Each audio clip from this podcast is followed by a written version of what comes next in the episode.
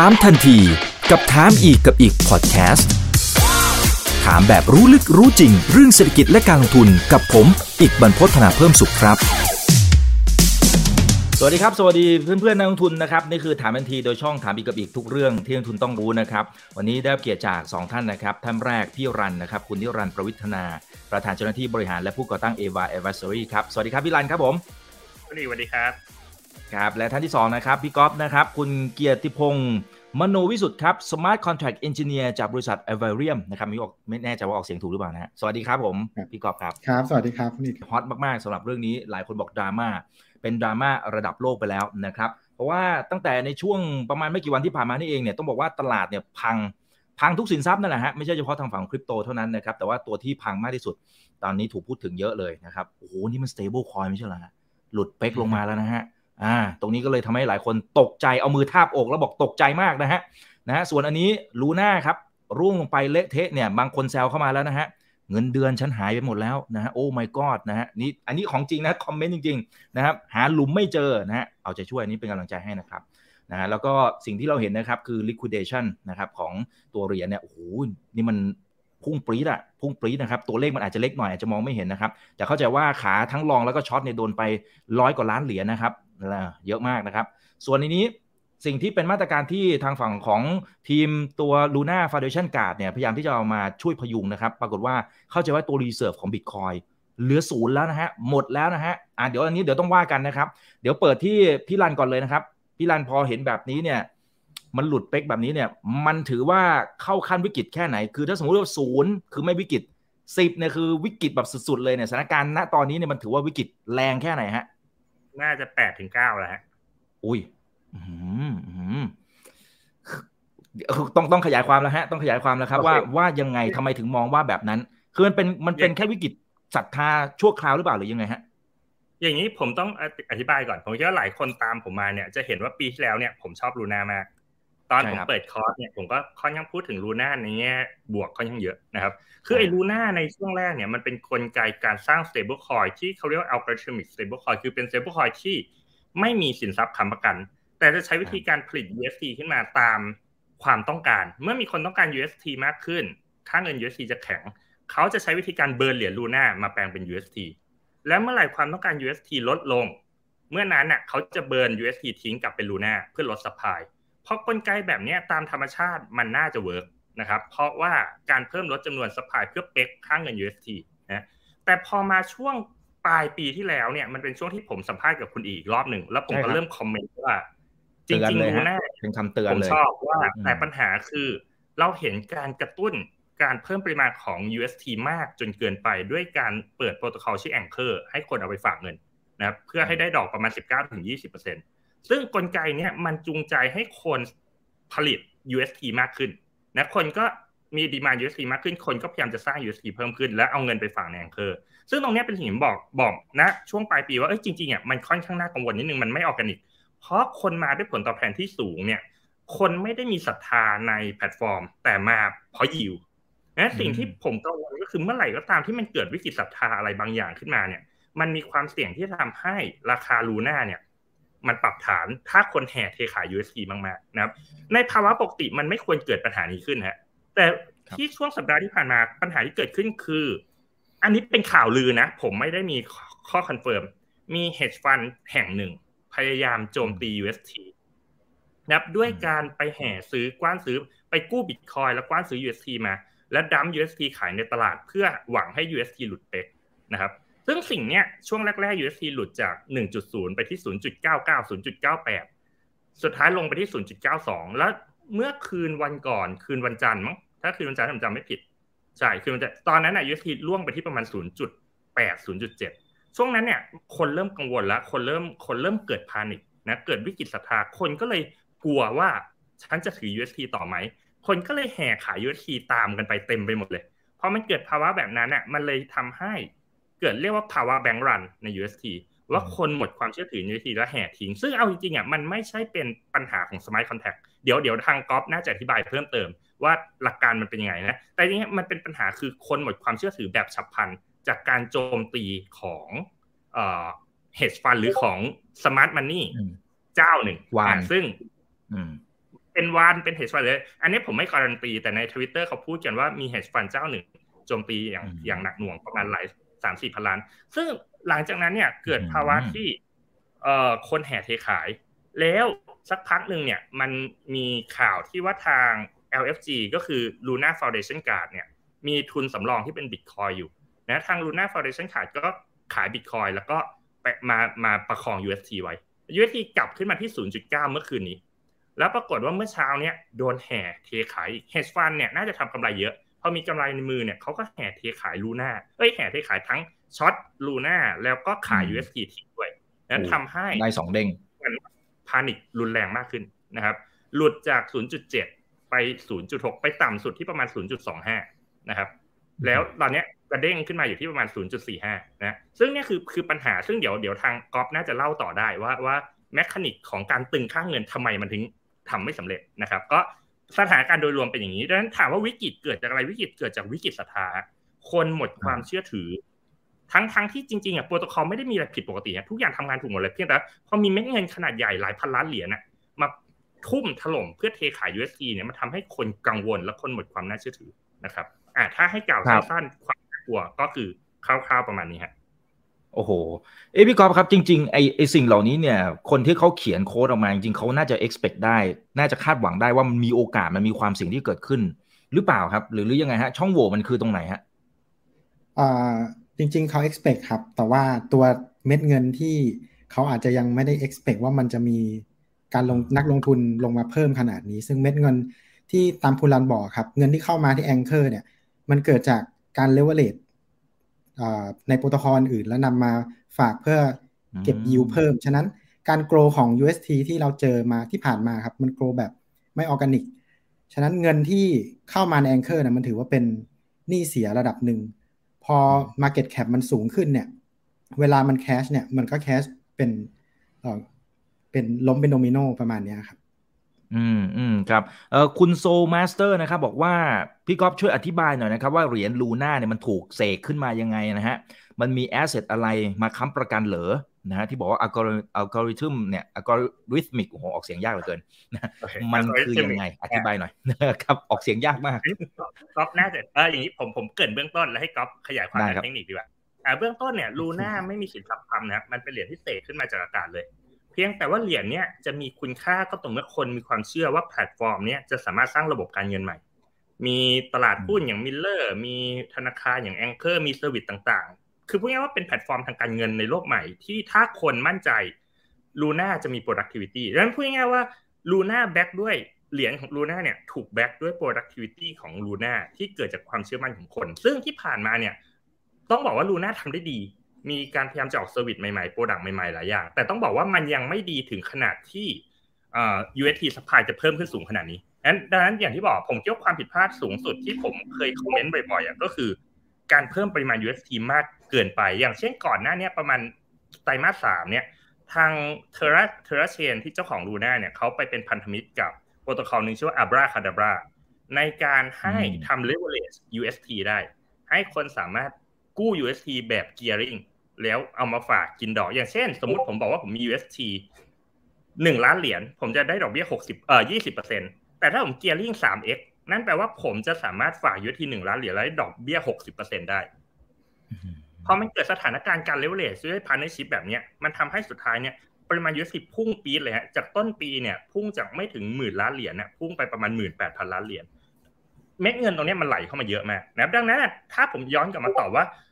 Luna มาจากไหน Luna มาจากอากาศฮะแต่ว่าเป็นอากาศที่มีความเชื่อว่ามันจะสร้าง productivity บางอย่างจริงๆผมว่ามันไม่ต่างจากเอ่อระบบเศรษฐกิจของประเทศต่างๆคือ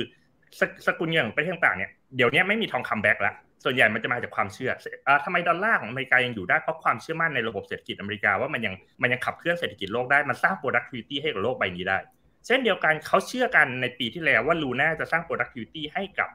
ระบบเศรษฐกิจบน blockchain ได้ทำให้ Luna มันมีค่าวิ่งไปถึงประมาณหนึ่งร้อยดอลลาร์แต่พอโดนทุบโดนโจมตีเนี่ยต้องบอกว่าคนน่ะเป็นกลุ่มคนที่ค่อนข้างพานิคคือคนนักลงทุนใน DeFi เป็นพวกที่อาจจะไม่ได้มีความรู้เชิงลึกมากนักซึ่งเข้าใจผิดอะไรเดี๋ยวผมจะอธิบายให้ฟังแต่ว่าพอคนพานิคคนแห่เทขายมันก็ทำให้ลงมานะแต่อย่างเงี้ยผมต้องต้องต้องฝากก๊อฟนิดนึงครับถ้าก๊อฟพอจะอธิบายเมคานิกของ Smart Contract ในการมินและเบิร์น Luna ให้ ให้ดีเลยครับ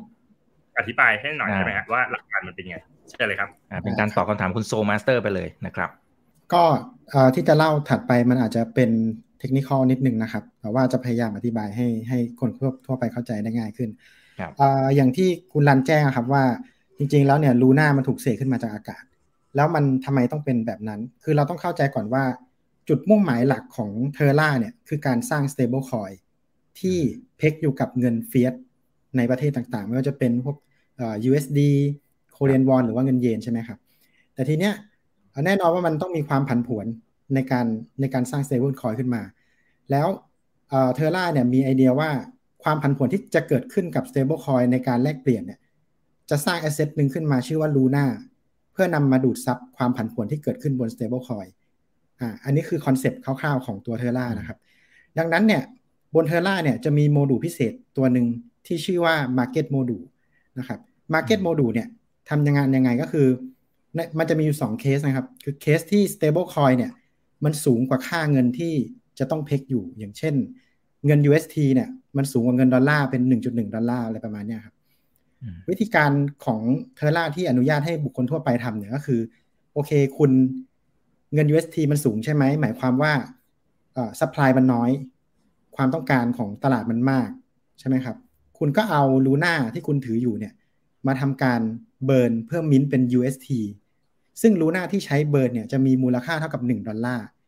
แล้วคุณจะได้ ยู เอส ที มาคุณก็เอา ยู เอส ที ไปขายเพื่อทำส่วนต่างเป็นกำไร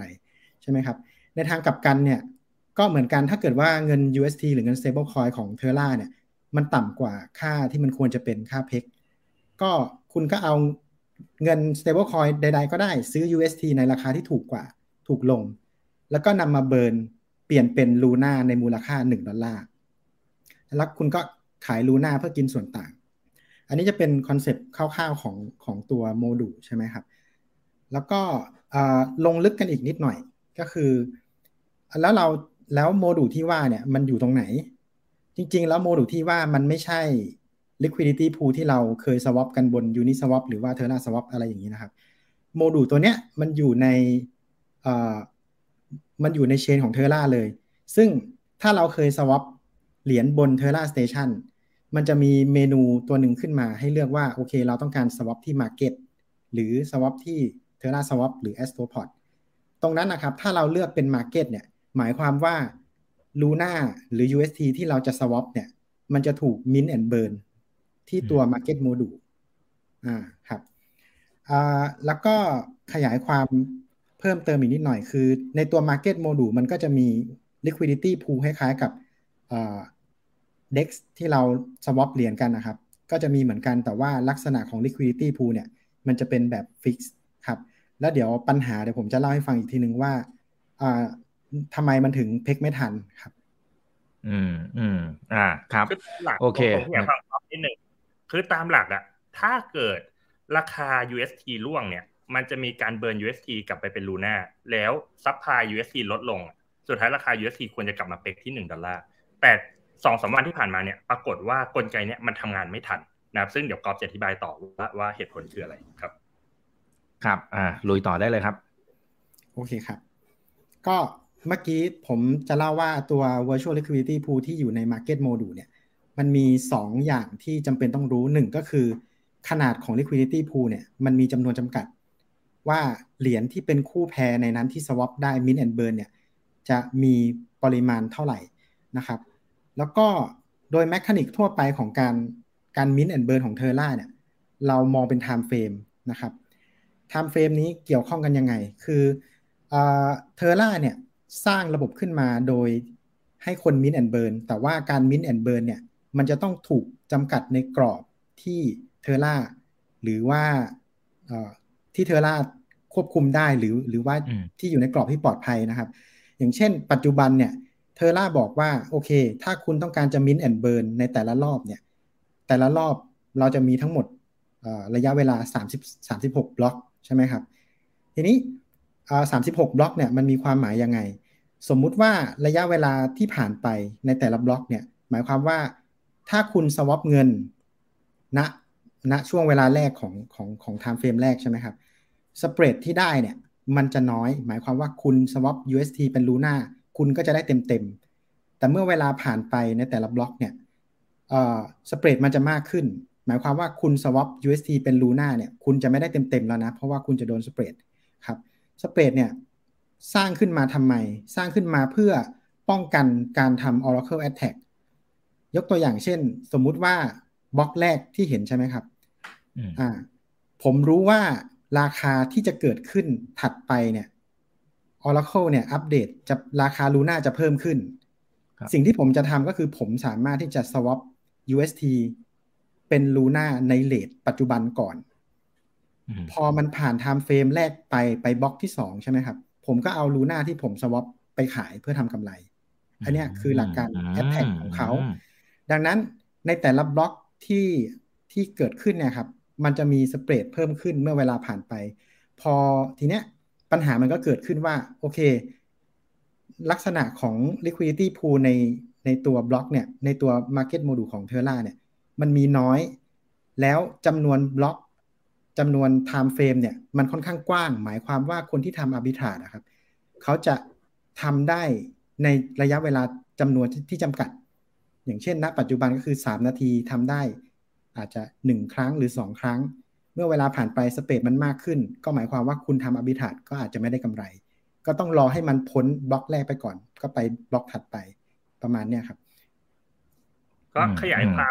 เพิ่มคือการทำ Oracle Attack จริงมันเหมือนการฟอนต์รันฮะเรารู้ว่าพอหมดบล็อกเนี่ยราคา Luna จะแพงขึ้น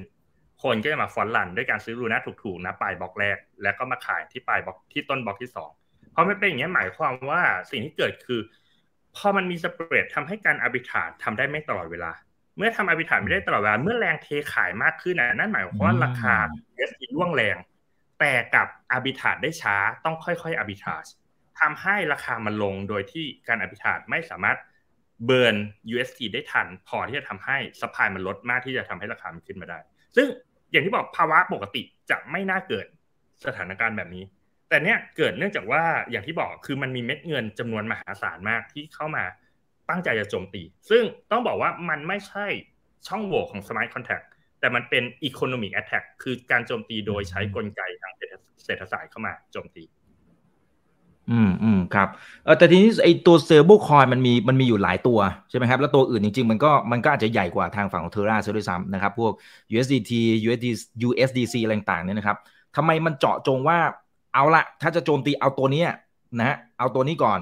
แล้วคำถามถัดมาคือไอ้ตัวอื่นเนี่ยมีโอกาสจะโดนเป็นตัวถัดๆไปด้วยไหมฮะโอเคจริงๆบอกว่ามันเคยมีคนโจมตี Stable Coin ตัวหนึ่งมาก่อนแล้วชื่อว่า Iron นะครับ Iron เมื่อประมาณปีที่แล้วก็เป็นอารมณ์ใกล้เคียงใช่ไหมฮะยังไม่ลงรายละเอียดก็โดนโจมตีที่ทำให้เกิดปัญหาคือ Governance Token Iron เกิด Hyperinflation แล้วก็เหรียญ Stable Coin เนี่ยก็มูลค่าร่วงแล้วก็ตายไปนะคือถามว่าทำไม ยู เอส ที ถึงเป็นเป้าสาเหตุเพราะว่า ยู เอส ที ไม่มีสินทรัพย์ค้ำประกันฮะ ยู เอส ที เนี่ยเกิดจากการเชื่อใจกลไกของอัลกอริทึมในการประคองราคานะในการทำ arbitrage เพื่อประคองราคาและหวังว่ากลไก arbitrage จะทำงานได้อย่างเต็มที่นะแต่พอไม่มีสินทรัพย์ค้ำปุ๊บเนี่ยเกิดการโจมตีตรงนี้และโจมตีอย่างรุนแรงและหนักหน่วงเนี่ยทำให้อัลกอริทึมทำงานได้ไม่ตรงตามอย่างที่ผู้ออกแบบอยากจะให้เป็นมันก็เกิดปัญหาแต่ว่า stable coin ตัวอื่นอย่างอย่าง ดี เอ ไอ เอ่อจริงๆแม้กระทั่ง ดี เอ ไอ ดี เอ ไอ เป็น stable coin ที่มี asset back แต่เป็น asset ที่เป็นคริปโตนะครับซึ่ง ดี เอ ไอ ก็มีความเสี่ยงที่ถูกโจมตีแบบนี้เหมือนกันแต่อย่างน้อย ดี เอ ไอ ยังมี asset ที่คอยค้ำประกันมูลค่าทำให้คนเกิดความเชื่อมั่นมากกว่าว่าอ๋ออย่างน้อยมันมีสินทรัพย์ที่ค้ำประกันได้นะครับ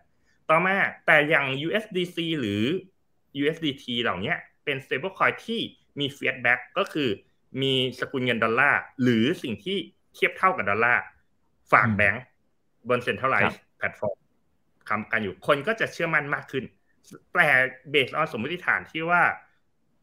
บริษัทที่เป็นผู้ผลิต Stable Coin เหล่านั้นเนี่ยต้องมีเหรียญเหล่านี้เออต้องมีดอลลาร์เหล่านี้ค้ำไว้จริงๆซึ่งอย่างที่ผมเคยเล่าให้ฟังอะว่าจริง ยู เอส ดี ที เนี่ยเขายอมรับแล้วเขาไม่ได้ถือดอลลาร์แต่เขาเอาดอลลาร์ไปซื้อพวกตราสารหนี้ต่างๆไปทำกำไรนะครับงั้นความเสี่ยงมีไหมมีแต่ความเปราะบางเนี่ยในแง่ของเอ่อ Stable Coin อย่าง Algorithm Stable Coin อย่างเอ่อตัว ยู เอส ที เนี่ยมันมีความเปราะบางมากกว่าครับผมอืมอืมครับผมโอเคเอ่อมีมีท่านนี้นะครับสงสัยจะติดตามข่าวนะครับเอ่อบอกว่าอ้าวมันหายไปไหนพอดีคนคอมเมนต์เยอะนะครับนะอ่านี่ครับ คุณก๊อฟช่วยอธิบายระบบใหม่ที่โดควันเนี่ยเขาเพิ่งจะทวีตนะครับตัว proposal ใหม่หนึ่งหนึ่งหกสี่ว่ามันทำงานยังไงแล้วก็น่าจะช่วยแก้ไขวิกฤตนี้น่าจะได้เลยไหมฮะมันไปถึงไหนแล้วครับคุณ Fresh Gear ครับ proposal ใหม่ถ้าดูตามภาพที่ก๊อฟเคยแชร์เมื่อสักครู่เนี่ยครับมันเป็นการลดลดเอ่อแต่เดิมมันแต่เดิมระยะเวลา time frame ในการที่จะทำ arbitrage เนี่ยมันสามสิบหกบล็อกประมาณสามนาทีใช่ไหมครับก็proposal ใหม่ไม่ได้มีอะไรมากครับก็แค่ลดจำนวน time frame ในแต่ละครั้งลงเหลือแค่สิบแปดบล็อกที่จะสามารถ arbitrage ได้ในช่วงเวลานั้นนะครับแล้วก็ขนาดของ liquidity pool เนี่ยแต่เดิมเนี่ยผมเข้าใจว่าน่าจะได้ประมาณเอ่อสองร้อยล้านดอลลาร์เพิ่มเป็น หนึ่งพันสองร้อย ดอลลาร์หมายความว่าเวลาที่เราทำ arbitrage เนี่ยเราจะทำได้ไซส์ใหญ่ขึ้นแล้วก็ทำได้เร็วขึ้นครับซึ่งน่าจะส่งผลให้คนที่เป็น arbitrage เนี่ยเขาสามารถที่จะช่วยเพกราคาเหรียญ ยู เอส ดี ขึ้นไปณจุดเดิมได้ครับก็ผมแอบฟังตอนนิดนึงเรื่องของเดิมเนี่ย arbitrage ไม่ทันพอบล็อกมันมันยาวลดบล็อกให้สั้นลงและขยายพูลก็คือแต่ละรอบที่ arbitrage เนี่ยจะรับเม็ดเงินได้มากขึ้นนะครับข้อดีก็คือการลดซัพพลายของ ยู เอส ดี จะเป็นไปได้เร็วขึ้น ยู เอส ดี จะลดซัพพลายได้เร็วเร็วเลยคือมันจะเร็วขึ้นอย่างทวีคูณแต่ข้อเสียคือ Luna จะถูกมิ้นออกมาเยอะมากแล้วคนที่มิ้น Luna มาส่วนใหญ่จะขายดังนั้นน่ะจะทำให้ Luna ราคาลงหนักไปกว่าเดิมนะดังนั้นกลไกเนี้ยมันเป็นกลไกที่จะกระตุ้นให้เกิดการเบิร์น ยู เอส ดี ได้มากขึ้นซึ่งถามว่าดีไหมดีเพราะ ยู เอส ดี ที่ผ่านมามันเป็น ยู เอส ดี ที่มันโอเวอร์ซัพพลายอยู่แล้วมันเกินความต้องการของคนอยู่แล้วแต่ตอนนี้พอลด ยู เอส ดี แล้วทำให้ Luna ราคาร่วงนะงั้นผมอธิบายอย่างนี้บางคนบอกเฮ้ยถ้าอย่างนั้น Luna ราคาร่วงมากๆสุดท้ายมันก็จะเกิด hyper inflation หรือเปล่าคือ Luna จะถูกมิ้นออกมาเยอะมากเพราะราคา Luna น้อยอย่างเช่นสมมุติถ้า Luna ร่วงไปที่หนึ่งดอลลาร์แปลว่าหนึ่ง ยู เอส ดี จะต้องมิ้นเบิร์นหนึ่ง ยู เอส ดี ต้องมิ้นหนึ่ง Luna แต่ถ้า Luna ร่วงไป ศูนย์จุดหนึ่ง ดอลลาร์หมายความว่าการเบิร์นหนึ่ง ยู เอส ดี เนี่ยจะต้องมิ้นสิบ Luna แต่ถ้าเกิด Luna ร่วงไปเป็น ศูนย์จุดศูนย์หนึ่ง นั่นหมายความว่าการเบิร์น ยู เอส ดี หนึ่ง ยู เอส ดี ต้องมิ้นหนึ่งร้อย Luna นะกลไกเนี้ยความเสี่ยงก็คือถ้าเกิดการมิดลูน่ามหาศาลขนาดนี้เนี่ยจุดจบของ Terra อาจจะคล้ายๆกับ Iron Finance ก็คือ Luna เกิด Hyperinflation ขึ้นมามหาศาลนะแต่ต้องบอกว่าจริงตรงเนี้ยผมผมพูดสองแง่กันผมพูดแง่เนี้ยเดี๋ยวคนจะหวาดกลัวกันแล้วก็ตกใจกันหมดคือมันมีสองด้านเนี่ยฮะคือซัพพลายที่เพิ่มมากขึ้นเนี่ยแน่นอนมันทำให้คนหมดความมั่นใจและทำให้ราคาสินทรัพย์มันลดลงเหมือนกับอเมริกา คิว อี มัน คิว อี เงินดอลลาร์ซัพพลายเพิ่มเพราะว่าเฮ้ยดอลลาร์ต้องเฟ้อสิแต่ถามว่าทำไมอเมริกาพิมพ์ดอลลาร์แล้วซัพพลายไม่เฟ้อนั่นเป็นว่าดีมานด์มันมากกว่าซัพพลายคืออเมริกาพิมพ์เงินมหาศาลและพิมพ์เงินเป็นสิบเท่าแต่ซัพพลายไม่เฟ้อคือซัพพลายเฟ้อแต่ค่าเงินไม่เฟ้อในช่วงที่ผ่านมาก่อนโควิดนะนั่นน่ะเป็นเหตุผลหลักๆก็คือมันมีดีมานด์ในเงินดอลลาร์อยู่ทั่วโลกนั้นโจทย์หลักตอนนี้สำหรับผมที่ว่าลูน่าจะรอดไม่รอดคือนักลงทุนจำนวนมากต้องบอกว่า Terra มี Venture Capital ลงทุนอยู่เยอะมากบริษัทยักษ์ใหญ่เอ่อ Alameda Research Jump Capital มีบริษัทใหญ่ๆหลายบริษัทที่ลงทุนกับ Terra จำนวนมากแล้วบริษัทเหล่านี้ผมเข้าใจว่าเขาก็มีความพร้อมที่จะช่วยประคองราคาและถ้าคนส่วนใหญ่คนกลุ่มใหญ่ยังเห็น value ว่าเฮ้ยจริงๆ Luna มันไม่ได้ด้อยค่าขนาดนี้นะ Luna จริงมันมี value มันเคยถึงร้อยเหรียญน่ะนั่นแปลว่าคนมีความเชื่อมั่นใน value ของมันสูงในระดับนึงการที่มันปรับฐานลงมาขนาดนี้ถ้าดีมานด์กลับมาถ้าดีมานด์กลับมานั่นหมายความว่าราคาลูน่าอาจจะไม่ปรับฐานมากแม้ปริมาณลูน่าจะเพิ่มขึ้นมหาศาลแต่สุดท้าย ยู เอส ดี จะลดลงไปได้เพราะ ยู เอส ดี ลดจำนวนลง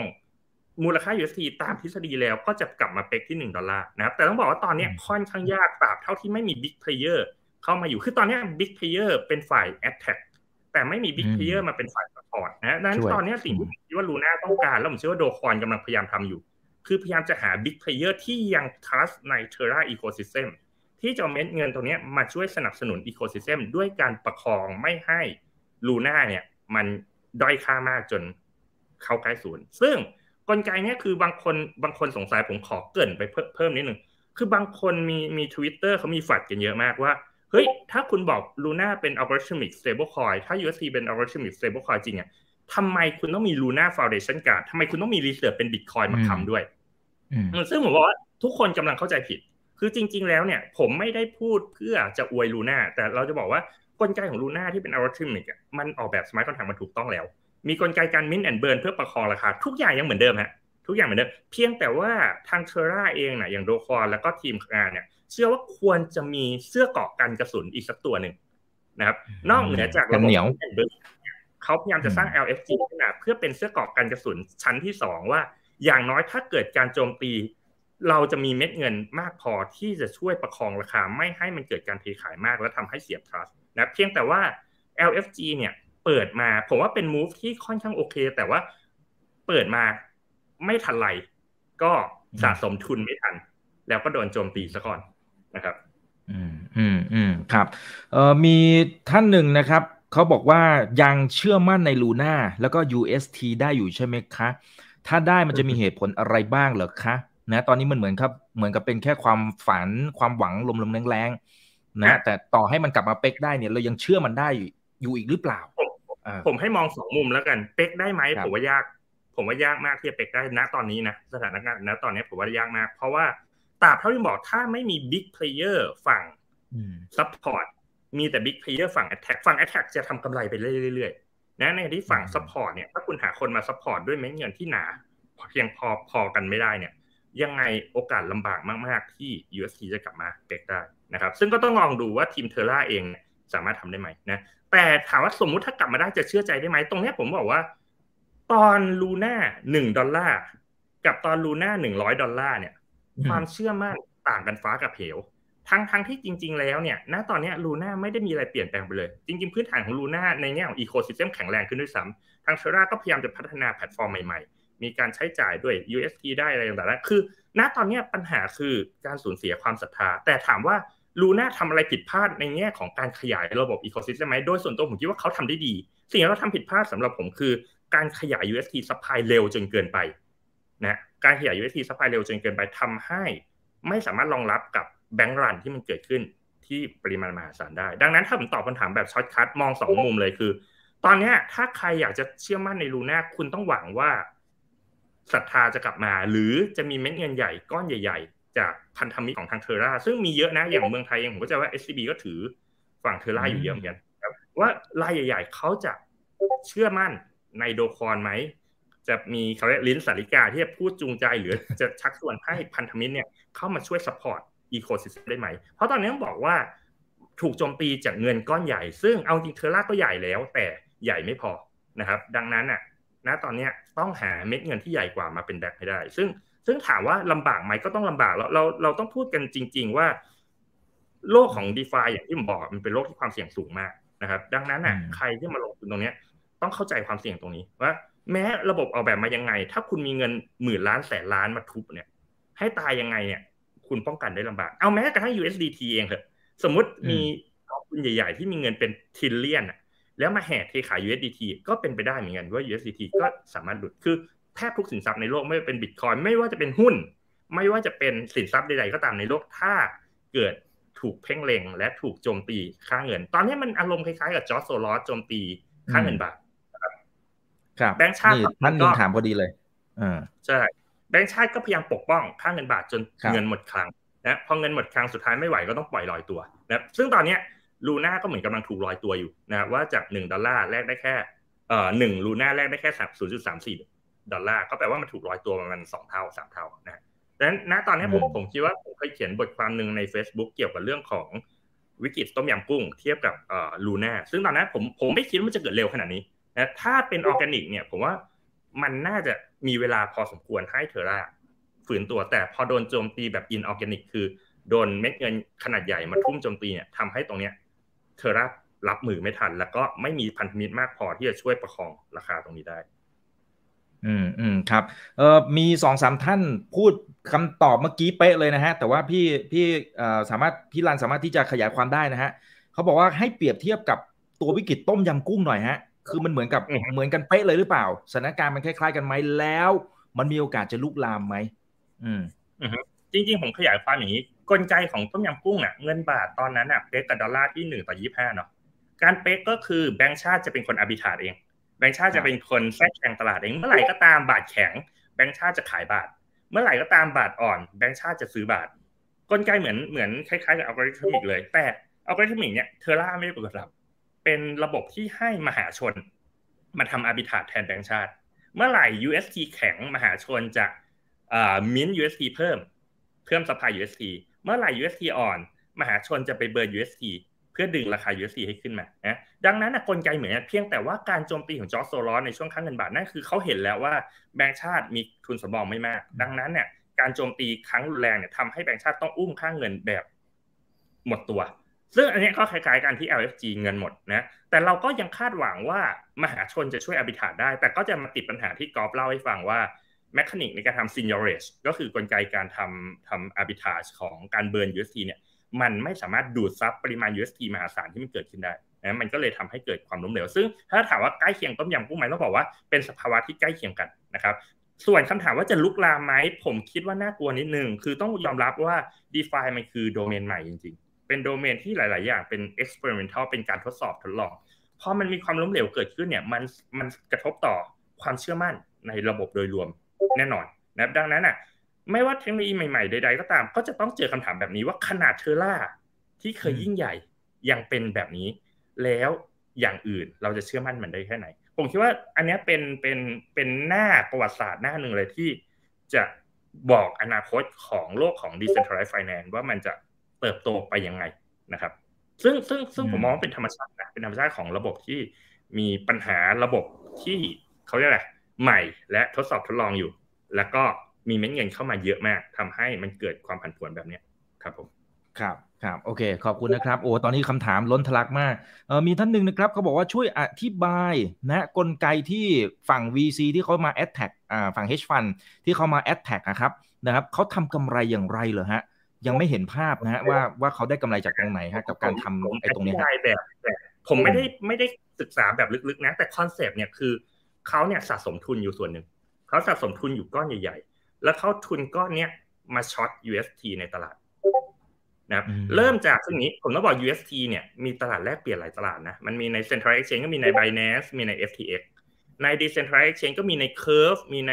TerraSwap มีในหลายๆที่นะสิ่งที่เขาทำเนี่ยคือเขาอะช็อตค่าเงิน ยู เอส ที นะครับแล้วพอค่าเงิน ยู เอส ที ตกๆๆๆนะสิ่งที่เขารู้อยู่แล้วว่าเมื่อค่าเงิน ยู เอส ที ตกเนี่ยกลไกการเบิร์น ยู เอส ที เพื่อมิ้นท์ Luna จะเกิดขึ้นพอ Luna ซัพพลายเพิ่มราคา Luna จะลดสิ่งที่เขาทำก็คือช็อต ยู เอส ที เพื่อให้ ยู เอส ที ร่วงแล้วก็ช็อต Luna เพราะเขาเชื่อว่า Luna จะร่วงตามซึ่งถ้าถ้ามหาชนเชื่อมั่นและมหาชนไม่ทิ้งตาม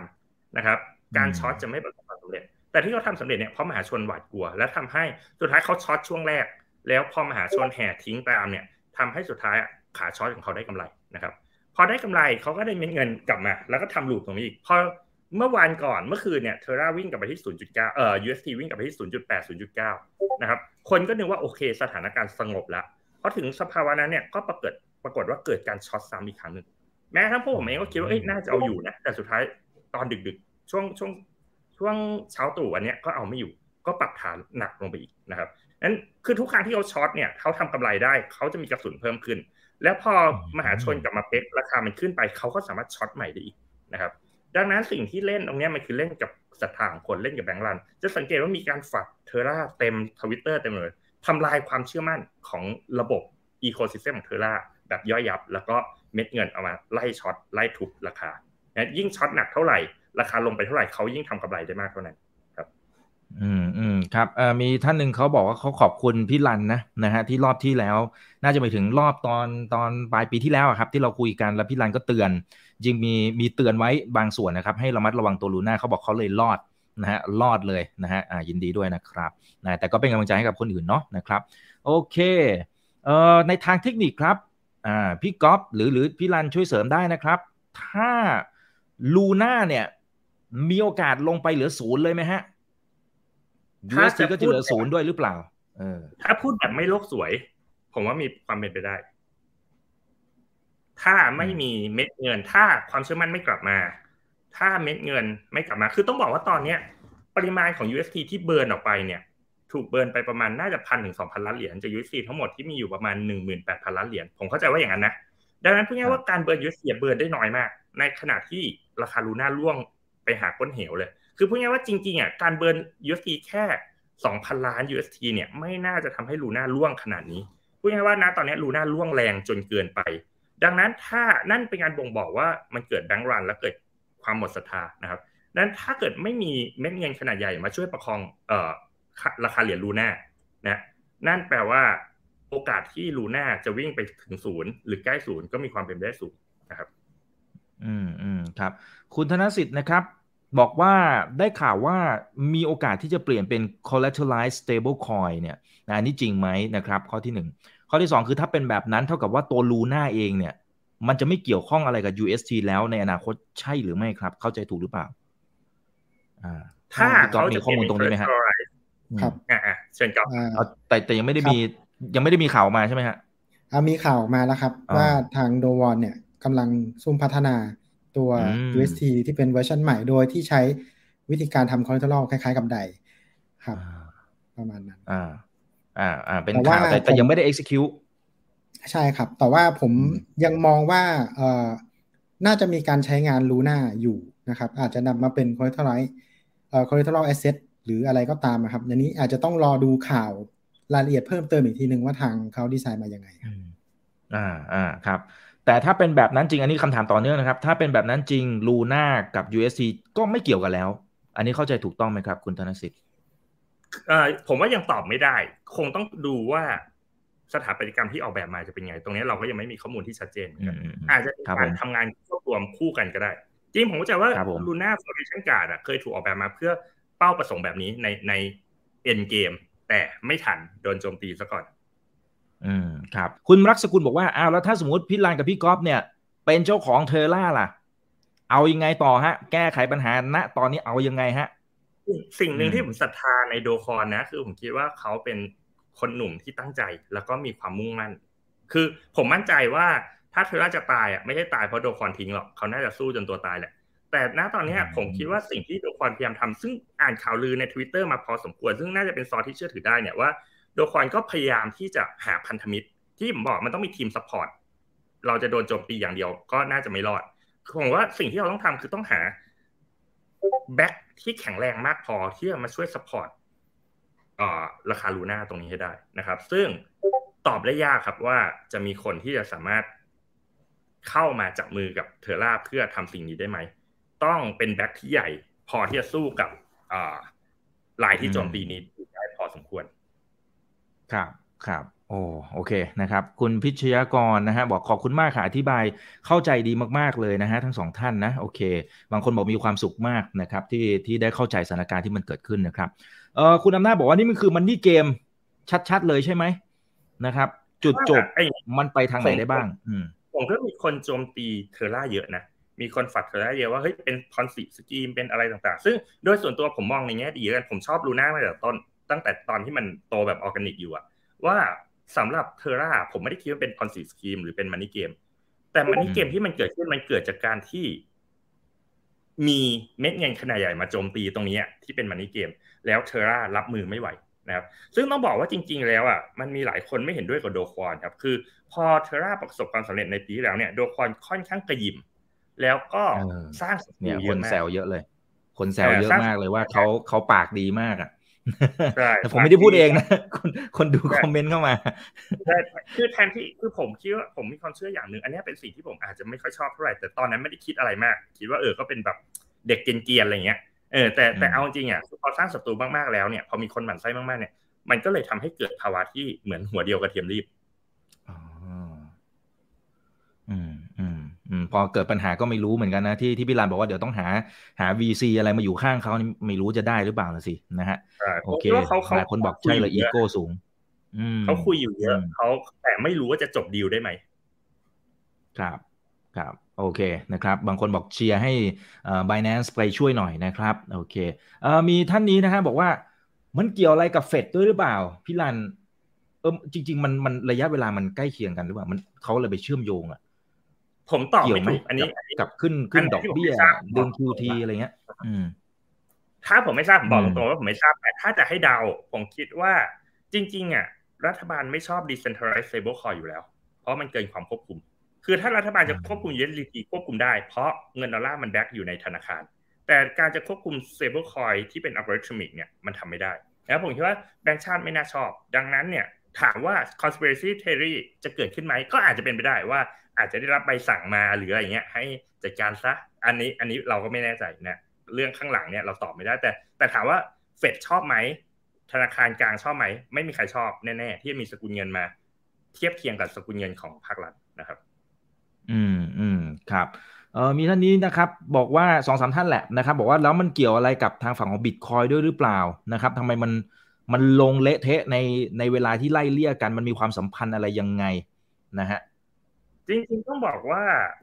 มันมีความเกี่ยวเนื่องระดับหนึ่งเนาะคือ Bitcoin ต้องบอกว่า Luna Foundation Guard เนี่ยมี Bitcoin อยู่จำนวนหนึ่งผมก็จะว่า สี่หมื่น ถึง หกหมื่น เหรียญประมาณนั้นจำตัวเลขไม่ได้นะคือ แอล เอฟ จี เนี่ยขาย Bitcoin เพื่อมายื้อ ยู เอส ที ดังนั้นหมายความว่ามันเมื่อวันจันทร์มันก็จะเกิดแรงเทขาย Bitcoin ค่อนข้างหนักเพื่อที่จะเอามารีวิวทีพูดง่ายว่า Bitcoin ในมือของ Terra ในมือของ แอล เอฟ จี เนี่ยถูกเทขายทำให้ราคา Bitcoin ปรับฐานลงไปด้วยอืมอืมครับครับโอเคนะครับขอบคุณมากนะครับโอ้คิดว่าใครกันที่จะมีเงินมหาศาลขนาดนี้มาโจมตีนะครับโอเคอันนี้อาจจะอาจจะเป็นการคอมเมนต์เฉยๆนะนะครับมีบอกว่าเป็นแฟนคลับอาจารย์ก๊อฟครับนะครับโอเคมาเชียร์นะโอเคเอ่อ regulation อ่ะอันนี้บอกว่าอย่างเงี้ย regulation ของแต่ละประเทศเนี่ยมันต้องเข้มขึ้นหรือเปล่ามันจะกลายเป็น case study ที่ถูกเอาไปพูดแล้วทำให้ไปเหมือนกับเป็นกำแพงในการปิดกั้นไม่ให้อุตสาหกรรมนี้ไปต่อได้หรือเปล่าเป็นไปได้สูงครับเป็นไปได้สูง regulator ก็จะบอกว่าเป็นไงล่ะฉันเตือนแล้วว่าอย่าเล่น DeFi ไงเพราะมันน่ากลัวแบบนี้เห็นไหมคนจะขาดทุนได้ผมว่าตรงนี้มันเป็นประเด็นสำคัญแต่ถามว่า regulator จะมาครอบกำกับดูแลตรงนี้ได้ไหมผมว่ายากนะครับดังนั้นน่ะถ้าเราจะเราจะเชื่อมั่นใน decentralized finance ต่อไปเราก็ต้องยอมรับความเสี่ยงตรงนี้แล้วก็บริหารเงินทุนตัวเองให้ดีว่าที่เราจะไม่ได้เอาเงินไปลงในในกองตรงนี้มากเกินความเสี่ยงที่เรายอมรับได้นะครับอืมอืมครับมีคนบอกแนะนำให้ไปหาอีลอนมัสก์นะครับน่าจะช่วยได้นะครับโอเคนะเดี๋ยวขอดูหน่อยนะครับโอ้เขาบอกว่าอัปเดตนะฮะ Luna เท่ากับ ศูนย์จุดเจ็ดแปด แล้วค่ะตอนนี้นะฮะไม่ไหวแล้วค่ะโอเคอ่ะเดี๋ยวผมต้องกดดูครับมันโดนโดนมิ้นออกมาเรื่อยๆพอโดนมิ้นออกมาเรื่อยๆเนี่ยตามทฤษฎีแล้วซัพพลายมากขึ้นมันจะด้อยค่าลงเว้นแต่เขาทำแบบดอลลาร์สำเร็จคือจะพิมพ์เงินเท่าไหร่คนก็ยังเชื่อมั่นนั่นแปลว่าเขาต้องมีแบ็คที่ดีเขาต้องสร้าง trust ให้ได้ซึ่งณตอนนี้ผมคิดว่ามันอาจจะเร็วเกินไปที่มันถึงจุดนั้น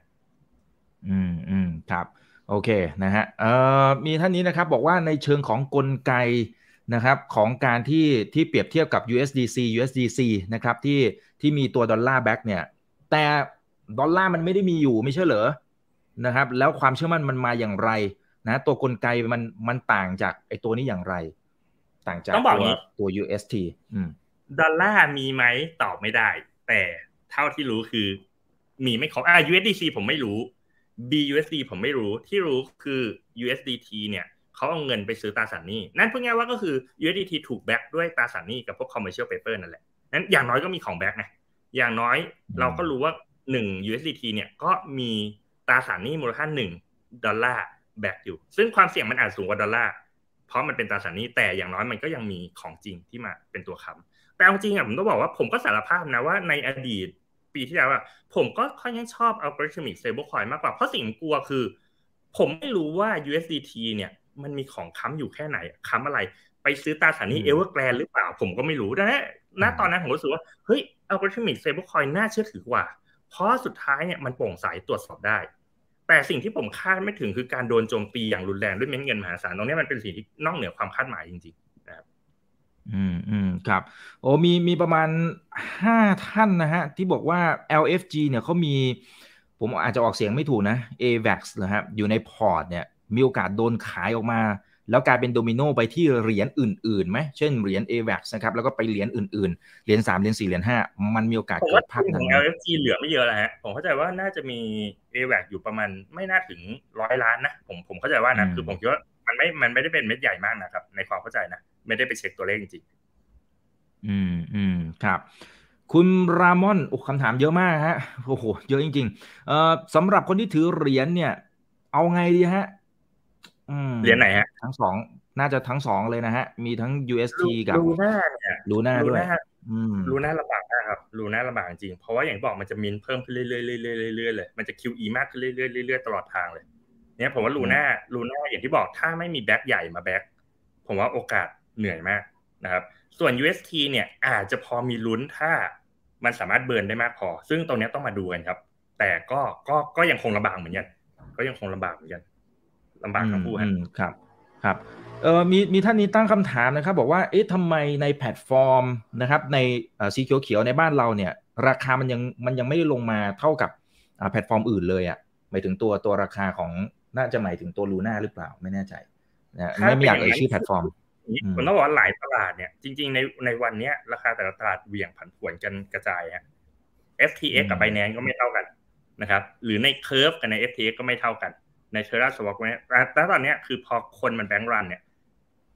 เสถียรภาพของราคามันหายไปทำให้บางที่ราคาสูงบางที่ราคาต่ำบางคนก็ใช้โอกาสนี้ในการทำ arbitrage ก็มีเหมือนกันฮะอืมอืมครับผมโอเคนะฮะเอ่อ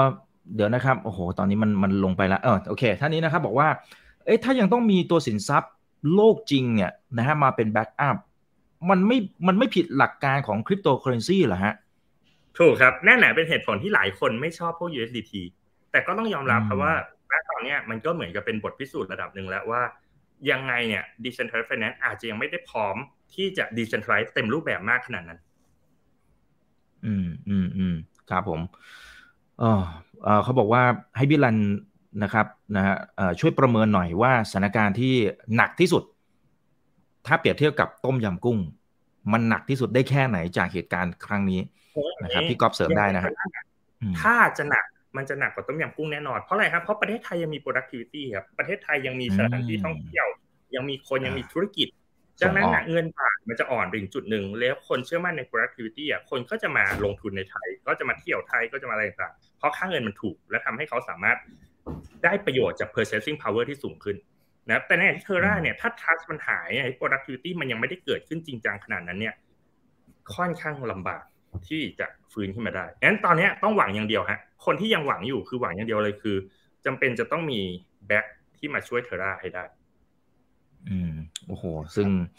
วันนี้ไม่รู้ยังไงเหมือนกันอ่ะพี่ก๊อฟเชิญเลยครับเสริมอีกเรื่องนึงครับเอาเลยฮะเอาเลยครับถ้าเกิดถ้าเกิดว่าอยากนอกจากจะมีคนแบ็คแล้วเนี่ย ยู เอส ที หรือว่าเงิน stablecoin อื่นของ Terra เนี่ยจะต้องถูกใช้งานด้วยนะครับเมื่อถูกใช้งานเนี่ยมันก็จะส่งผลให้เอ่อเงิน Luna หรือว่าแม้แต่ stablecoin อื่นเนี่ยถูกถูกเบิร์นแล้วก็ถูกมิ้นขึ้นมาตามปกติครับแต่ว่าอย่างที่คุณรันบอกว่ามันต้องโตแบบออร์แกนิกครับเมื่อไหร่ที่โตแบบออร์แกนิกเนี่ยเราจะมีเวลาในการเตรียมความพร้อมต่างๆเพิ่มขึ้นนะครับอืมอืมครับอ่ะแล้วไอ้ตรงนี้มันจะเกิดขึ้นมันต้องมีเงื่อนไขยังไงบ้างครับพี่กอล์ฟเอ่อมันจะมีมันจะต้องมีเงื่อนไขในการ implement ตัวคือมันเป็นจุดมุ่งหมายของ Terra ตั้งแต่แรกว่าที่เขาสร้าง stablecoin ขึ้นมาเนี่ยจริงๆแล้วเขาจะใช้ในโลกโลกเสมือนจริงครับอย่างเช่นเอ่อที่ตอนสร้างขึ้นมาเนี่ยก็มีรัฐบาลของเกาหลีเขาสร้าง sandbox ที่เป็นอูซานให้เพื่อให้ทดลองในการใช้เงินเงินโคเรียนวอนบนเทอร่าเนี่ยบนในปูซานนะครับแล้วก็มันก็จะมีอีกฝั่งหนึ่งที่เป็น DeFi ตอนนี้ที่เรากำลังเจอปัญหากันคือ usage ฝั่ง DeFi นะครับอืมอืมครับครับโอเคเอ่อมีบางคนก็กลัวเรื่อง DeFi เนี่ยนะครับว่าแล้วไอ้ DeFi ในในแพลตฟอร์มอื่นๆเนี่ยเจอเหมือนกันหรือเปล่าสุดท้ายเดี๋ยวเจอเหมือนกันหรือเปล่าต้องบอกว่า DeFi ทุกตัวอย่างที่ผมย้ำมาตลอดแหละมันมีความเสี่ยงอยู่แล้วเพราะของใหม่และไม่มี regulator และมันมีเม็ดเงินมหาศาลไหลเวียนเข้าออกเราไม่รู้เลยว่า smart money หรือหรือ whale ตัวใหญ่ๆจะมาทำอะไรกับใครเมื่อไหร่ดังนั้นสิ่งนี้เป็นสิ่งที่ผมคิดว่าการบริหารความเสี่ยงด้วยการกระจายเงินลงทุนไปลงในกองทุนเหล่านี้หรือในในในโปรโตคอลเหล่านี้ยังไงอ่ะก็ต้องบริหารให้ดีอย่าเอาเงินทั้งหมดหรือเอาเงินส่วนมากที่คุณรับความเสี่ยงตรงนี้ไม่ได้มาลงทั้งหมดเพราะโอเคผลตอบแทนอาจจะดีแต่เราเจอปัญหาแบบนี้มันก็ค่อนข้างหนักมากอืมอืมอืมครับมีคนบอกว่า บี ที ซี ตอนนี้หลุด สามหมื่น ละนะฮะอ่าโอเคเป็นกำลังใจให้กับทุกท่านนะนะครับโอเคเอ่อมีอีกสองท่านนะครับโอ้นี่เผื่อแป๊บเดียวห้าสิบนาทีแล้วนะฮะเอ่อเขาถามคล้ายๆกันนะครับบอกว่าแล้วอย่างเงี้ยรัฐบาลเกาหลีเนี่ยมีโอกาสที่ยื่นมือทำอะไรบางอย่างไหมฮะมันจะแล้วมันจะกระทบไหมถ้าเขาไม่ทำเออเอาผมไม่คิดว่ารัฐบาลจะช่วยในความเห็นผมนะผมไม่คิดว่ารัฐบาลจะช่วยไม่คิดไม่น่าจะช่วยอย่างนี้แหละผมผมเชื่อว่าอย่างนั้นครับเมื่อกี้ใช่ผมผมเชื่อว่ารัฐบาลไม่น่าช่วยจริงผมเสริมหนึ่งที่บิตคอยน์หลุดเข้าใจว่าประกาศเงินเฟ้อมาแล้วยังเฟ้อกว่าคาดการณ์นิดหน่อย ซี พี ไอ ซี พี ไอ ยังสูงกว่าคาดการณ์เล็กน้อยนะครับ แปดจุดสามเปอร์เซ็นต์ ครับผมอ่าน่าจะเป็นประเด็นตรงนั้นนะครับอ่าแล้วก็มีบางคนบอกเป็นกำลังใจให้กับ Lunatics ทุกท่านนะนะครับโอเคนะฮะเออโอ้โหหลายคนบอกเหมือนกับให้กำลังใจซึ่งกันและกันนะครับ โอเคเอ่อนี่ฮะเขาบอกว่าแล้วเอ่อมันโอเคอันนี้อันนี้ผมว่าน่าสนใจมันจะมีสัญญาณอะไรที่ที่สามารถบอกเราก่อนได้ไหมว่าไอ้พวก hedge fund อะไรต่างๆเนี่ยเฮ้ยมันกำลังมันกำลังเล่นเราอยู่หรือเปล่านะฮะจริงๆผมเข้าใจว่าถ้าเช็คมันน่าจะเช็คได้ไหมก๊อฟว่ามันมีเม็ดเงินเข้ามาเพื่อเทขายต่างๆผมคิดว่าตอนนี้มันน่าจะมีอยู่เพียงแต่เราไม่รู้ว่ามันจะหนักขนาดนี้เพราะมันมาแบบเร็วมากมามาไวไปไวก๊อฟมีข้อมูลไหมว่าเวลาจะแท็กมันไปแท็กได้ไหมเออว่าไอเนี้ยมันกระดึบกระดึบมาละของ Terra เนี่ยมีแท็กอยู่นะครับก็คือใน Terra เนี่ยมันจะมีคนที่ทำแพลตฟอร์มขึ้นมาตัวหนึ่งเอาไว้แท็กว่าปัจจุบันมีการมิ้น ยู เอส ที ขึ้นมาเท่าไหร่ซึ่งข้อสังเกตเมื่อก่อนหน้านี้ที่จะเกิดเหตุการณ์นี้ครับก็คือมีคนสังเกตว่าอ่าอันนี้ความเป็นความคิดเห็นส่วนตัวของเขานะครับว่ามี ยู เอส ที ถูกมิ้นขึ้นมาแต่ว่าไม่รู้ว่านำไปใช้งานที่ไหนอันนี้ครับเป็นข้อสังเกตนึงว่าเออคุณมิ้นขึ้นมาค่อนข้างเยอะมิ้นขึ้นมาทำอะไรเอามาโจมตีหรือเปล่าอันนี้เราไม่รู้ครับแต่ว่ามันมีวิธีสังเกตอยู่ครับอืมซึ่งสามารถเอาไปใช้ได้กับกับเหรียญอื่นๆได้เหมือนกันอ่าอันนี้ขึ้นอยู่ขึ้นอยู่กับอัลกอริทึมรูปแบบของเหรียญประเภทนั้นๆด้วยครับว่าเป็นยังไงอ่าอ่าครับผมโอเคนะครับโอ้มีบางคนบอกว่าคิดถึงงานประจำละนะครับอ๋อเป็นกำลังใจให้เนาะนะครับโอเคเออเนี่ยนะฮะเขาบอกว่ามันมีอยู่แพลตฟอร์มนึง exchange นึงของเกาหลีเตรียมที่จะถอด Luna ออกแล้วเนี่ยข่าวนี้จริงหรือเปล่าและถ้าเป็นอย่างนั้นจริงเนี่ยส่งผลกระทบอะไรบ้างอันนี้ผมไม่ทราบเลยนะอันนี้ผมไม่ทราบเลยยังไม่เห็นเหมือนกันนะฮะโดยส่วนตัวผมผมผมมองมองสองมุมมองว่าการที่มี exchange หลายๆ exchange เนี่ยมันทำให้การโจมตีมันง่ายขึ้นเพราะอย่าง เอฟ ที เอ็กซ์ มีมี Luna Future ด้วยมี ยู เอส ที Future นั่นหมายความว่าถ้าผมใช้ ยู เอส ที Future แล้วผมใช้ leverage สักยี่สิบเท่าอ่ะผมใช้หนึ่งล้าน ยู เอส ที ผมสามารถช็อตได้จำนวนยี่สิบล้าน ยู เอส ที เลยนะดังนั้นน่ะผมบอกว่าจริงๆ exchange เหล่านี้จริงๆอ่ะเป็นตัวเร่งสปีดให้มันเกิดฟองสบู่หรือเกิดการ crash ตรงเนี้ยมากขึ้นเพราะการใช้ leverageดังนั้นโดยส่วนตัวผมยังรู้สึกว่าการที่ exchange ถอดไปนะตอนนี้โอเคมันอาจจะทำลายความเชื่อมั่นแต่แต่โดยส่วนตัวผมรู้สึกว่ายิ่งมี exchange ให้น้อยลงมีช่องทางโจมตีให้น้อยลงอ่ะน่าจะเป็นผลดีซะมากกว่าเออผมผมยังยังยังค่อนข้างเห็นด้วยกับการที่จะลด exchange ลงแล้วและทุกอย่างวิ่งผ่านระบบแพลตฟอร์มกลางของตัว Luna เองมากกว่าเขาจะบอกว่าตอน Luna ผมจะบอกในวันแรกๆครับวันอาทิตย์วันจันทร์เนี่ยที่ Luna โดนโจมตีอ่ะจะบอกราคา Luna ที่เป็น Oracle on chain อ่ะราคา Luna ที่ใช้ในการทำ Arbitrage มันยังเป๊กอยู่ครับมันยังไม่มันยังไม่ผ่านจนกระทั่งราคาในตลาดรองเนี่ยใน เอฟ ที เอ็กซ์ ใน Binance เนี่ยมันโดนทุบก่อนคนใช้ leverage มาช็อตก่อนทำให้มันพังเร็วและสุดท้ายเนี่ยไอ้ on chain price เนี่ยมันก็หลุดตามไปด้วยอืมๆครับโอเคครับขอบคุณนะครับเอ่อคุณอินเนอร์นะครับมีโอกาสไหมที่ปัญหาอาจจะลามเข้าสู่ระบบธนาคารพาณิชย์แล้วก็พังโลกเศรษฐกิจจริงก็พังโดยส่วนตัวผมคิดว่าไม่น่าไม่น่าเกี่ยวขนาดนั้นเพราะตอนนี้โลกมันยังค่อนข้างดิสคอนเนคกันชัดเจนอ่ะอืมอืมครับผมโอเคนะฮะอย่างนี้มีคนหนึ่งบอกว่าอย่างนี้ในอนาคตเนี่ยมันมีโอกาสไหมนะครับที่ทางฝั่งของโดควันเขาอาจจะต้องมีการเปลี่ยนอัลกอริทึมนะครับจากเดิมที่อ่าเช่นการตึงอัตราแลกเปลี่ยนคงที่นโยบายการเงินอะไรต่างมันต้องเปลี่ยนอะไรบางอย่างไหมเพราะอนาคตอาจจะถูกโจมตีอีกผมเชื่อว่าต้องเปลี่ยนแหละแต่คำถามคือยังมีอนาคตอยู่หรือเปล่ามากกว่าโอ้โหโอ้โหอ่าอ่าครับผมอ่าอันนี้เข้าใจได้นะครับโอเคเดี๋ยวขอดูหน่อยนะครับแหมเห็นคอมเมนต์แล้วก็ก็ต้องบอกว่าเป็นกำลังใจแหละนะครับ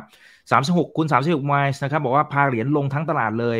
นะครับอันนี้มันเกี่ยวข้องกับการที่คนที่ขาดทุนแล้วต้องไปขายเหรียญอื่นด้วยไหมคะเกี่ยวด้วยไหมฮะในเชิงจิตวิทยาอาจจะมีจากการเลเวลเลทเช่นเอา ยู เอส ที ไปค้ำแล้วกู้อย่างอื่นมาพอ ยู เอส ที ร่วงโดนลิควิดเดตเนี่ยผมว่าคิดว่าก็อาจจะมีผลครับแต่นี่ผมเดาว่าพอร่วงหลังตอนทุ่มหนึ่งเนี่ยน่าจะเรื่องเงินเฟ้อมากกว่านะผมเข้าใจว่าอย่างนั้นครับผมโอเคคุณอำนาจนะครับบอกว่าพี่ก๊อฟได้ติดตามเนียไหมฮะมันคล้ายกันไหมไอตัวหลังบ้านเนี่ยอัลกอริทึมเนี่ยเหมือนไหมฮะไม่ไม่ไม่ค่อยได้ติดตามฝั่งทางนั้นเท่าไหร่ครับอืมอืมครับผมโอเคได้ครับไม่เป็นไรครับนะฮะเอ่อมีบางคนบอกว่าเอ๊ะมันเป็นไปได้ไหมที่ธนาคารกลางนี่แหละเป็นคนที่วันนี้ conspiracy theory มากเลยนะครับนะฮะหมายถึงเป็นคนสั่งโจมตีแต่ว่าอ่ะโอเคอันนี้มันมันเป็นแค่อันนี้ตอบไม่ได้ไม่อยากให้เดาเองผมไม่อยากให้เดาไปเองผมอยากให้แบบคิดกันเองก็ดูจากแฟกต์ดีกว่าเพราะผมฝัดเยอะมากตอนนี้ฝัดจนบอกว่าเทอร่าตายแล้วฝัด ได้ครับครับครับผมโอเคอ่ะไอตัวที่พี่รันเคยพูดถึง impossible trinity เนี่ยอันนี้มันสามารถอธิบายตรงนี้ได้ด้วยไหมฮะนะฮะเอ่อจริงผมว่ามีผลเพราะอย่างที่บอกเนี่ยการที่คุณจูงใจให้คนมาฝากเงินได้ดอกเบี้ย ยี่สิบเปอร์เซ็นต์ เนี่ยมันทำให้เม็ดเงินไหลเข้ามาใน ยู เอส ที เยอะมากแล้วคุณพยายามจะตึงคือการที่เงินไหลเข้ามาที่ ยู เอส ที เยอะขนาดนี้แล้วคุณพยายามจะตึงเข้ากันกับกับเงินดอลลาร์เนี่ยมันผิดหลักเศรษฐศาสตร์อยู่แล้วตามหลัก ยู เอส ที มันควรต้องแข็งมากๆแต่พอคุณตึงเข้ากับดอลลาร์ทั้งๆที่คุณให้ดอก ยี่สิบเปอร์เซ็นต์ เนี่ยนั่นแปลว่าคุณดูดซับพลังของ ยู เอส ที ที่ควรจะแข็งให้มันสลายหายไปในอากาศแล้วพอมันโดนไหลออกมาเอาจริงสมมุติถ้าเงินเข้าไหล ยู เอส ที มากขนาดนี้แล้ว ยู เอส ที ไม่เป๊กกับดอลลาร์ตอนนี้ ยู เอส ที อาจจะเป็นสิบดอลลาร์แล้วดังนั้นตอนที่ลงมันจะมีรันเวย์ในการลงมากขึ้นแต่พอคุณไปเป๊กปุ๊บเนี่ยมันก็เลยทำให้ผิดหลักคือเงินควรจะแข็งไม่แข็งแต่มันไปแข็งที่ Luna แต่ตอนอ่อนเนี่ยมันอ่อนที่ ยู เอส ที มันไม่ได้อ่อนที่ Luna ในตอนแรกนะแล้วมันค่อยกระชาก Luna ให้ล่วงไปด้วยงั้นผมคิดว่าตรงเนี้ยมันคือถ้าคุณรันแบบออร์แกนิกอ่ะผมว่ามันจะค่อยเป็นค่อยไปแล้วมันจะอยู่ได้แต่คุณทำแบบไม่ออร์แกนิกแบบเนี้ยมันก็เลยกลายเป็นว่าเหมือนกับเป็นการฆ่าตัวตายอืมอืมครับโอเคนะครับเอ่อคุณท่านหนึ่งนะครับบอกว่าไมเคิลเซเลอร์ที่ที่มีข่าวมาแว่วๆนะครับว่าถ้ามันหลุดเท่านั้นเท่านี้เช่น สองหมื่น เหรียญเขาต้องมีการเอ่อถูกฟอร์สเซลออกมามันจริงไหมฮะหมายถึงน่าจะหมายถึงบิตคอยน์นะครับอืมไม่ไม่ไม่ทราบเลยครับอันนี้ผมไม่มีข้อมูลโอเคได้ครับคุณบุญเท่งบอกว่าผมนี่นั่งฟังเหงื่อแตกพักๆๆเลยนะฮะโอเคใจเย็นฮะใจเย็นครับอันนี้เราเราให้ข้อมูลเราให้แฟกต์นะครับผมโอเคเอ่อเรียกได้ว่าเทกระจาดนะโอเคเดี๋ยวขอดูหน่อยนะครับอืมเอ่ออย่างนี้เขาบอกว่าเท่ากับว่าคริปโตพังแล้วหรือเปล่าฮะอย่างเงี้ยทั้งตลาดฮะคงเหมารวมทั้งตลาดไม่ได้ครับเพราะว่าตัวอื่นก็ยังก็ยังก็ยังอยู่นะแม้แม้จะไม่ค่อยดีเท่าไหร่แต่ก็ยังยังยังไม่ไม่ไม่เละมากบิตคอยน์ก็เข้าใจครับอีกนิดนิดครับผมโอเคการที่เทอร่าพังอ่ะจะมีผลต่อความเชื่อมั่นในโลกของคริปโตมากมากๆเลยเพราะเทอร่าก็ต้องเรียกว่าเป็นเหรียญระดับแบบท็อปสิบมายาวนานสามอ่ะอ่าครับผมสเตเบิลคอยน์ระดับสามนะครับเออไม่มีใครคิดว่ามันจะเกิดภาวะแบบนี้เกิดขึ้นซึ่งก็ก็ผมเองก็ไม่คิดว่ามันจะเกิดเร็วขนาดนี้เหมือนกันนะอ่าอ่าครับผมมีท่านหนึ่งบอกว่ายืมเงินพี่รันไปช่วยก่อนได้ไหมครับไปช่วยคุณโดควานนะครับโอเคเอ่อโอเคเอ่อเอ่อท่านนี้นะครับอาจจะเป็นคำถามสุดท้ายนะครับประมาณสิบท่านนะพี่รันเขาบอกว่าแล้วทางบริษัทพี่รันล่ะนะครับเห็นบอกว่าก็ก็มีการบริหารจัดการอยู่เนี่ยนะครับตรงนี้บริหารความเสี่ยงตรงสิ่งเหล่านี้อย่างไรได้รับผลกระทบด้วยไหมฝั่งของโดนนะเพียงแต่เราก็พยายามจะทำอภิธานพยายามจะแก้ไขสถานการณ์อยู่ช่วง สองสาม วันนี้ผมก็วุ่นมากเลยพยายามจะแก้ไขสถานการณ์ให้ดีที่สุดนะครับแต่อย่างที่บอกคือเราเราบอกแล้วว่าการลงทุนตรงเนี้ยมันต้องเป็นสัดส่วนเงินที่ยอมรับความเสี่ยงสูงได้ดังนั้นตรงนี้มันเป็นเรื่องที่ค่อนข้างลำบากใจเหมือนกันนะผมคิดว่าทุกคนที่ใช้เทอร่าน่าจะเจอปัญหาเดียวกันนะสิ่งที่ดีที่สุดก็คือพยายามจะลดความเสี่ยงแก้ไขปัญหาต่างๆเฉพาะหน้าไปเท่าที่สามารถทำได้อืมๆครับผมอ่ะเป็นกำลังใจให้กับทุกๆฝ่ายนะครับคำถามมันเยอะมากจริงๆนะครับคงคงไล่ไม่หมดนะฮะงั้นให้ให้ทั้งสองท่านฝากทิ้งท้ายอาจจะให้กำลังใจก็ได้นะนะฮะหรือเป็นบทเรียนสิ่งที่เราได้รับจากตัวรอบนี้นะครับนะฮะมันมีเรื่องไหนบ้างที่เราเรียนรู้ได้นะเพราะมันมันเยอะมากๆเลยคอมเมนต์ผมผมไล่ไม่หมดแล้วฮะอ่าพี่ก๊อฟก่อนก็ได้ครับเชิญเลยครับครับของก๊อฟก็คงจะเป็นเอ่อ DeFi มันมีความเสี่ยงอยู่แล้วครับก็อยากจะให้ทบทวนเรื่องการทำ money management ดีๆเราไม่ควรลงทุนในสินทรัพย์ประเภทใดประเภทหนึ่งหรือว่าเชนใดเชนหนึ่งมากเกินไปครับควรจะกระจายความเสี่ยงแล้วก็ลงทุนในสินทรัพย์ที่ต่างประเภทกันแล้วที่สำคัญเนี่ยถ้าลงทุนในสินทรัพย์ไหนเนี่ยก็ควรจะรู้ว่าความเสี่ยงมันอยู่ตรงจุดไหนแล้วก็ยอมถามตัวเองว่ายอมรับได้ไหมครับประมาณนี้ครับอืมอืมครับแล้วก็ดูความเสี่ยงอันนี้สำคัญมากที่สุดนะครับอ่าทุกคนคนที่เป็นเซียนๆก็จะพูดอย่างนี้แหละนะโอกาสมันมีอยู่แล้วแต่ถ้ามองแต่โอกาสว่าจะได้ตังค์เท่านั้นเท่านี้ส่วนใหญ่เจ๊งหมดนะครับอ่าพี่รันครับเชิญเลยครับก็จริงๆบริหารพอร์ตให้ดีฮะผมพยายามบอกทุกคนว่าใครก็ตามที่มาลงตรงเนี้ยแบ่งเงินจาก allocation ที่เรารับความเสี่ยงตรงนี้ได้นะครับส่วนไหนเรารับได้เรามาลงที่ถ้าเราโดนหรือเราขาดทุนเนี่ยอย่างน้อยเนี่ยก็เป็น risk reward ละกันถ้ากำไรเยอะก็แน่นอนมันมันมีความเสี่ยงที่ขาดทุนหนักเหมือนกันนะครับก็จริงๆคล้ายๆกอบก็คือระมัดระวังการลงทุนแล้วก็อย่าโลภมากจนเกินไปนะ อืมอืมครับคุณรามอนคุณสุคุณทีนะครับบอกว่าข้อมูลเป็นประโยชน์มากๆขอบคุณทั้งสามท่านนะครับนะฮะวันนี้เข้าใจสถานการณ์เพิ่มมากขึ้นนะครับแล้วก็ได้ข้อคิดดีๆจะระมัดระวังนะครับอันนี้อันนี้เป็นสิ่งที่สำคัญต้องระมัดระวังศึกษาเยอะๆความเสี่ยงก็จะลดตามไปด้วยนะครับเอาละฮะขอบพระคุณมากๆนะครับขอบคุณ สี่พันห้าร้อย ท่านที่ยังอยู่กับพวกเราด้วยนะครับครั้งหน้าเป็นเรื่องไหนเดี๋ยวรอติดตามนะครับขอบคุณพี่รันแล้วก็ขอบคุณพี่กอล์ฟด้วยนะครับคนไหนที่เพิ่งเข้ามาแชร์ไว้แล้วไปดูตั้งแต่ตอนต้นคุณจะเข้าใจทั้งหมดเลยนะครับนะวันนี้ลากันไปก่อนนะครับสวัสดีทุกท่านครับ